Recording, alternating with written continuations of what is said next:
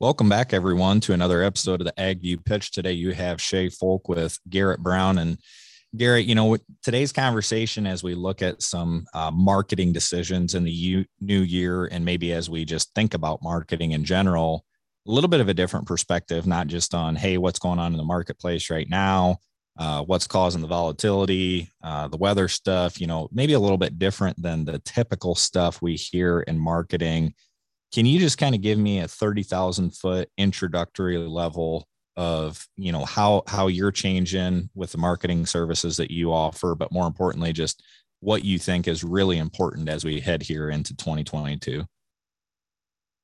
You bet, Shay. Um, I guess first thing, you know, I like most people, probably most farmers, um, kind of tended to look at things from a fundamental perspective only. Used to kind of think, well, technicals is just a just a bunch of lines on a chart, you know, or or indicators, whatever. Um, but just kind of came to realize that, you know, the the technical indicators themselves or the statistics, there's something going on behind those things, and that is effectively everybody that is active in the market, engaged in the market, taking a position based on what they think they know. Um, and then so the, through the study that price action gives us kind of a real up to date picture or view on uh, price action, and then uh, through statistics, trying to improve uh, the decisions we make and, and, basically try to have less emotion. Because mm-hmm. quite frankly, when you think about the fundamentals, um, you know, right now, you know, the, the soybean market's rallying pretty good here with uh, dryness concerns being kind of the main headline. But how do you apportion values and gains to any specific reason? And I think that was part of it. It's uh, you, you just don't know, and you don't know when something's going to turn. So, kind of trying to come up with rules on when when do we want to make decisions uh, became paramount, and turning to math, I guess, uh, has helped us to try to do that better. Mm-hmm. You know, so when you say things like technicals and fundamentals and lines and charts and graphs, that can be pretty scary from someone that's not familiar with it and uh, you know, maybe maybe not scary, but it's just it's a new language. Maybe it's a different way of thinking about things.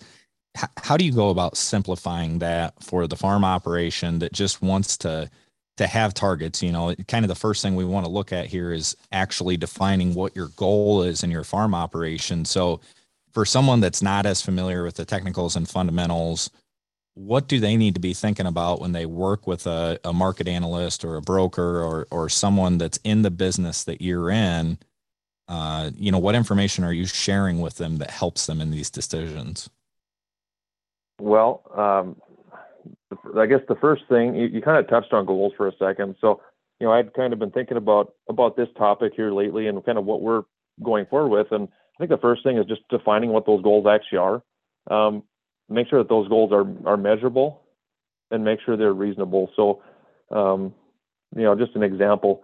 Let's just say you're benchmarking yourself. You know, I think there's a statistic that says, you know, I don't know, is it two thirds of the cash grain or two thirds of the grain is sold in the bottom third of the price range. Mm-hmm. Um, so let's just say you're going to try to be in the top half. It's it's measurable, and I should say top half of what was available to you when it was all said and done. Right. And you know, is it reasonable? Maybe. Is it something that you can achieve? Um, and so I think keeping those goals as simple as possible, um, it, it, makes it easy, I guess. And, and, what a better time than than going into the new year. Um, now, as far as simplifying it, again, I would just basically say to an individual, when we when we study price action, we kind of define what has the market done in the past, and is it more than likely that something similar could happen in the future. And if it in, increases our odds, I guess, then that might help to give us an edge. So, mm-hmm. um, and, and yeah. some of that, some of that comes from, you know, taking the emotion out of it. Kind of the second point here that we wanted to touch on is, you know, drawing a line in the sand. So, you know, mm-hmm. what, what is that hard target? So a little bit different than a goal, you know, a goal is I want to be, uh, you know, this far priced. I want to, I want to hit this margin target, whatever. But the line in the sand is saying, okay, when I, when I see these conditions or when we see this price point based on this margin target, we are going to do X, Y, and Z. Is that what you mean by line in the sand? Is, is it, is it as hard and fast as that, or is there a little bit more play there? Well, there, I mean, that, that could, that could be part of it. Um, but hmm. kind of what I, what I was going to is, drawing a line in the sand on what's important to reach those goals. So like it's pretty easy to say that we're all overburdened with information. Um, mm-hmm. information is all over the place, and quite frankly, we got to the point where we all kind of think information should be free, right? Uh, just because it's kind of puked up. I mean, you can get market intel pretty much anywhere. You can get daily wires for for no charge. You can get. I mean, there's no shortage of daily wires. Um, but I guess me personally, I'm not sure how much value there is for a farmer, uh, for an average farmer anyway, who's not looking to be trading every day, um, because a lot of it just isn't necessarily relevant. Um, you think about, well, so and so, I don't know, Algeria bought, you know, 200,000 tons of wheat today. Is that a mm-hmm. is that a decision making tidbit that's going to go into it? You know, for most of us, probably probably not. Um, mm-hmm and and I, am you know a very high percentage probably not. So you know, and then I guess the other big thing there is so we're reading these daily wires every day. Uh, we get the flavor, of, you know, from an individual. Um, are, are we reading those every day? How much time are we actually spending reading things that may or may not actually have an effect on our position? And then, you know, let's say that we get uh, uh, recommendations or different things that come up in those and then that's the day we miss, and then we miss the whole thing altogether. So mm-hmm. that's what we're kind of trying to avoid is just getting inundated with information. And I guess one thing I would key on too is, you know, we've chatted with individuals like, well, I get, you know, wires from these four people so I can kind of compare thoughts. And I think what that allows a guy to do is if you're not really diligent in kind of how you consume that information, you can kind of fall in the groove of getting confirmation bias and you just pick the one you like at that time, which is going to be most beneficial to you. Mm-hmm. Right. So, well, and, and I think that information overload is so crucial. Like you said, it's a situation, Algeria or whatever's going on in Ukraine or, you know, conditions in Brazil, it, you know, what, mm-hmm. what, what does that, what does that mean to me? And, and, uh, you know, I think farm operations, I've been guilty of it in the past and, and God bless my father-in-law. I love working with him, but you know, he he talks about, well, you know, it's it's dry in Brazil and and corn prices are up. Maybe I should sell some corn today. Well, you know, what what's your trigger there? What's your margin target? Do you do you truly um, have conditions in place to make those key decisions? And and not everybody does. And I think what you're saying is, as you move into a new year, do you do you kind of need to reframe your marketing strategy? And maybe maybe less is more. Maybe we need less variables and and harder um, or or hard mm-hmm. and fast decisions that need to be made. Is that kind of what I'm hearing you saying?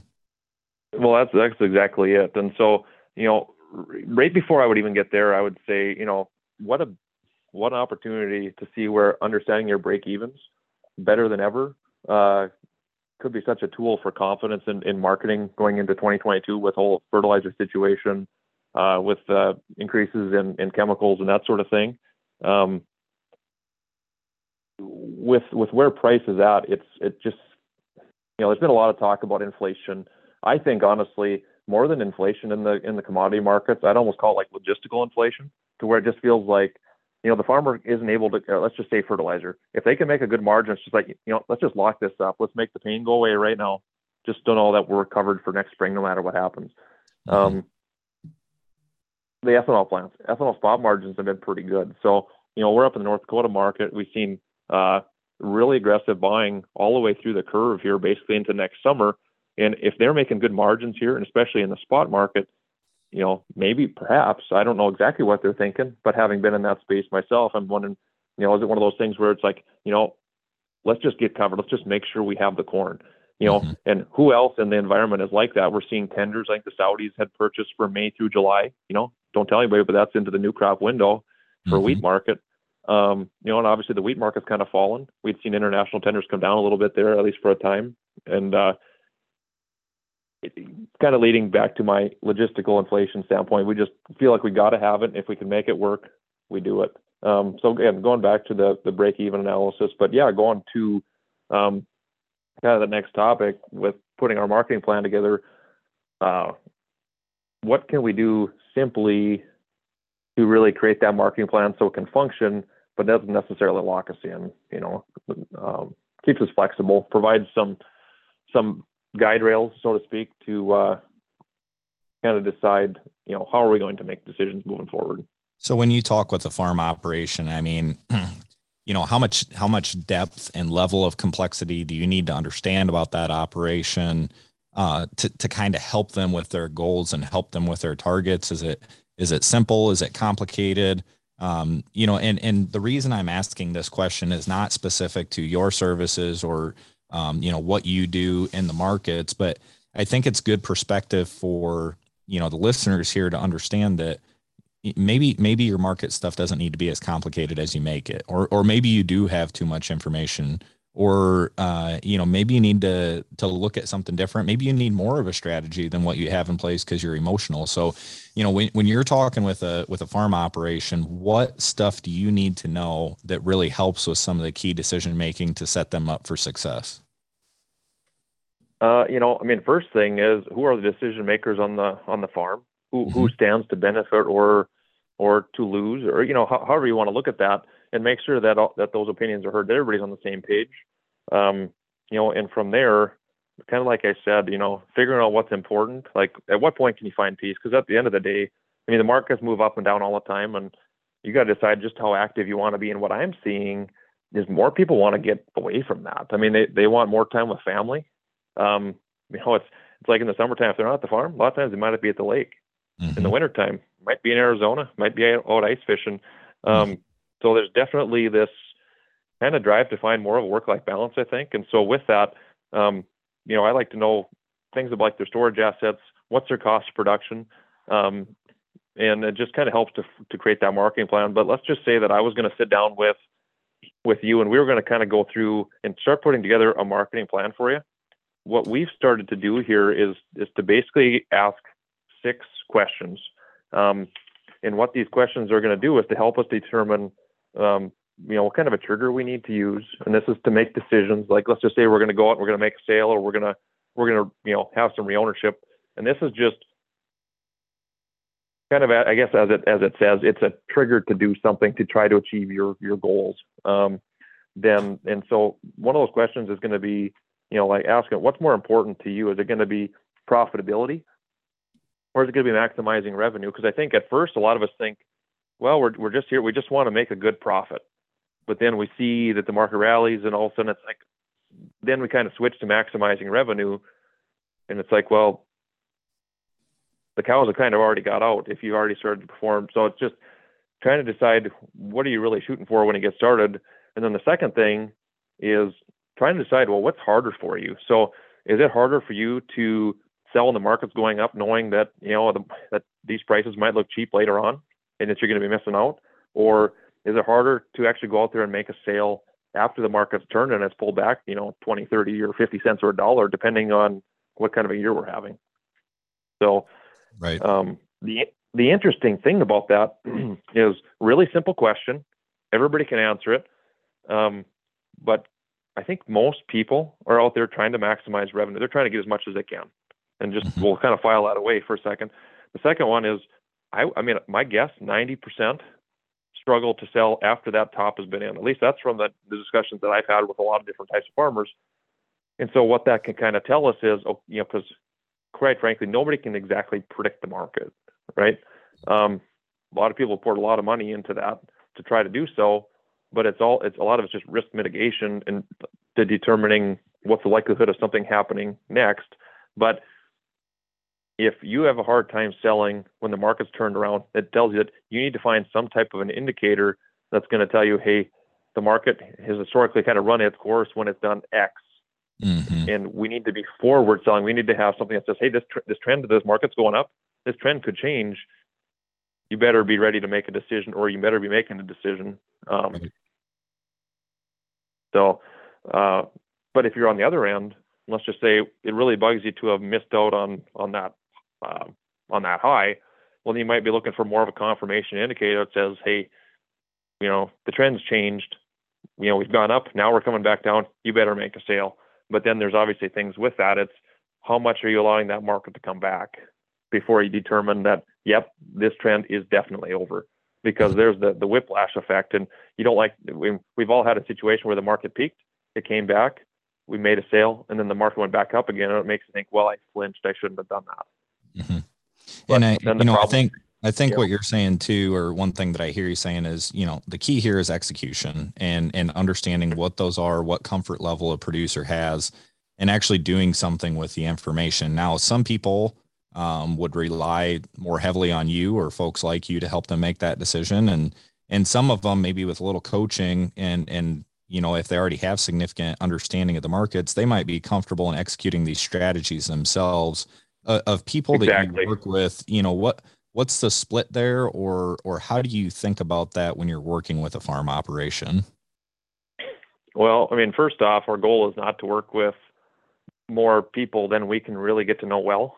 Mm-hmm. um, you know and and some people they like to go out and trade on their own and they like to have somewhat of an understanding of the rules uh, that that you know that we have that we you know that we keep internally that are proprietary to us. But um, Others are are very reliant and just say, you know, they just want to know, they just want to know when to make a decision and that it, you know, it's grounded in in, in logic, I guess. Um, and so, you know, the way we do it is we've figured out indicators that kind of fit both sides of what mm-hmm. I was just telling you, a forward-looking and a rearward-looking indicator. Um, we've reviewed those over the, you know, say a 10-year period, and so over the last 10 years, let's say it's whether it's 2011 to 2020 or 2012 to 2021, you've seen a lot of different types of markets. Um, you see markets that just don't quit. They just they just go up and up and up. You know, 2020, 2021, um, 2012, similar situation. And you've seen other years where like 16, 17, 18, 19, where you know the market's largely just kind of chopped around, you know, in in ranges. And um, you know, if we can find indicators that had performed well across that whole span of time, and hopefully, again, that can kind of provide us an edge um, to apply those concepts, those rules into the future. But again, there's still no guarantee um, that we're going to, you know, get a specific level of performance. But that comes back to what are we trying to achieve? Having reasonable expectations, and then having those rules in place that says, well, if the market's going to do this, here's how I'm going to respond, or I'm not going to respond. So, right. I appreciate you kind of walking through this. You know, as, as we wrap up here, um, any last key things, you know, key questions that you're asking or um, things that a producer needs to be considering as they maybe look at making a change here for 2022?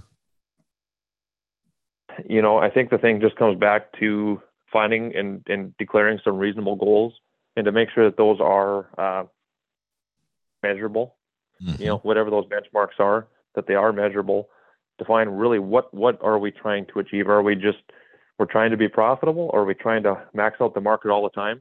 I mean, because quite frankly, most operations probably are not out there wanting to run a speculative hedge fund.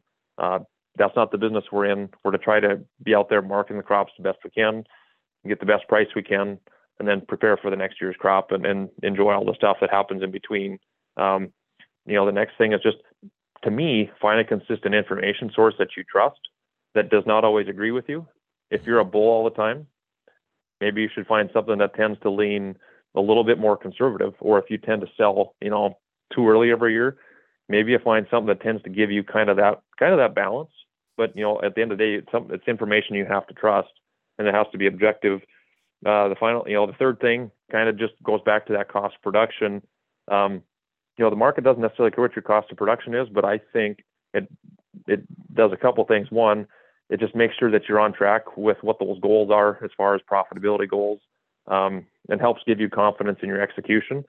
And then the final thing is just when you're putting your marketing plan together, um, kind of having consistent triggers, rules that have worked in the past, and and just try to apply those going forward and then just try to continue to improve those as you go along. And if if you have no problem doing that, you have really good understanding. Well, then you maybe don't need anybody else. You know, if you're not trading any, you know, even if you are trading paper, you might just be looking for really cheap execution services, clearing services to get get what you need, your adjustments done. But if you don't, if you don't have the time, then that's where it, it you know makes sense to bring somebody in that that you know and trust to help make those decisions. Um, and uh, you know, continue to try to be more profitable, I guess, going forward. So. Right. Well, and that's the goal. And, and there is a lot of profitability on the table here in 2022. So, you know, I guess, mm-hmm. you know, mm-hmm. how I would kind of review some of these points from a, from a consulting perspective and what we see with working with clients all over the place is, you know, on these goals, it, it's called a SMART goal, right? And you want it to be specific, you want it to be measurable, you want it to be attainable, you want it to be repeatable, and you want to have a time restraint on that. So understanding, you know, this is kind of where I need to be. This is when we need to be X percent sold. This is how much margin protection we need to have locked into place.